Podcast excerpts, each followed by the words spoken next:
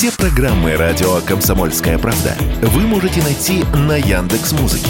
Ищите раздел вашей любимой передачи и подписывайтесь, чтобы не пропустить новый выпуск. Радио КП на Яндекс Музыке. Это удобно, просто и всегда интересно.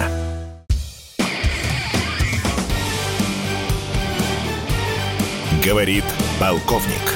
Нет вопроса, на который не знает ответа Виктор Баранец.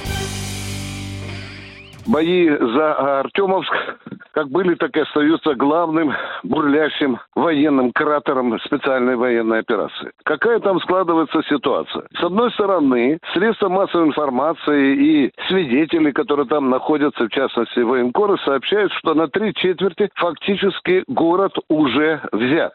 Но с другой стороны, настораживает одна очень хитрая ловушка, которую, видимо, пытается устроить один из хитрейших генералов украинской армии, генерал Сырский. В чем суть этой ловушки, о которой сейчас ломают голову наши генералы? Оказывается, под покровом ночи из Артемовска были выведены несколько наиболее боеспособных частей и рассредоточены в четырех гарнизонах. Таким образом, украинское командование формирует четыре сильных кулака. И что же здесь получается? Нельзя исключать, что в какой-то момент совершенно скоординированным образом эти четыре группировки навалятся на Бахмут, но он же Артемовск, и таким образом уже не украинцы окажутся в бахмутской ловушке, а наши войска. Вот чего нельзя исключать сейчас. Потому вот этим четырем группировкам, о которых сейчас сообщают различного рода СМИ, надо придать, на мой взгляд, очень серьезное значение. Потому что э, генерал Сырский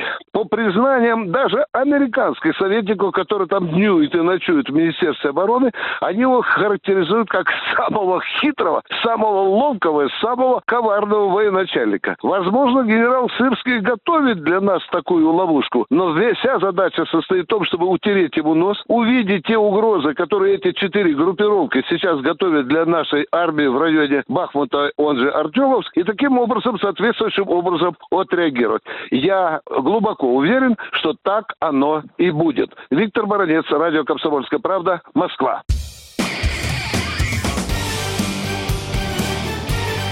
Говорит полковник. Нет вопроса, на который не знает ответа Виктор Баранец.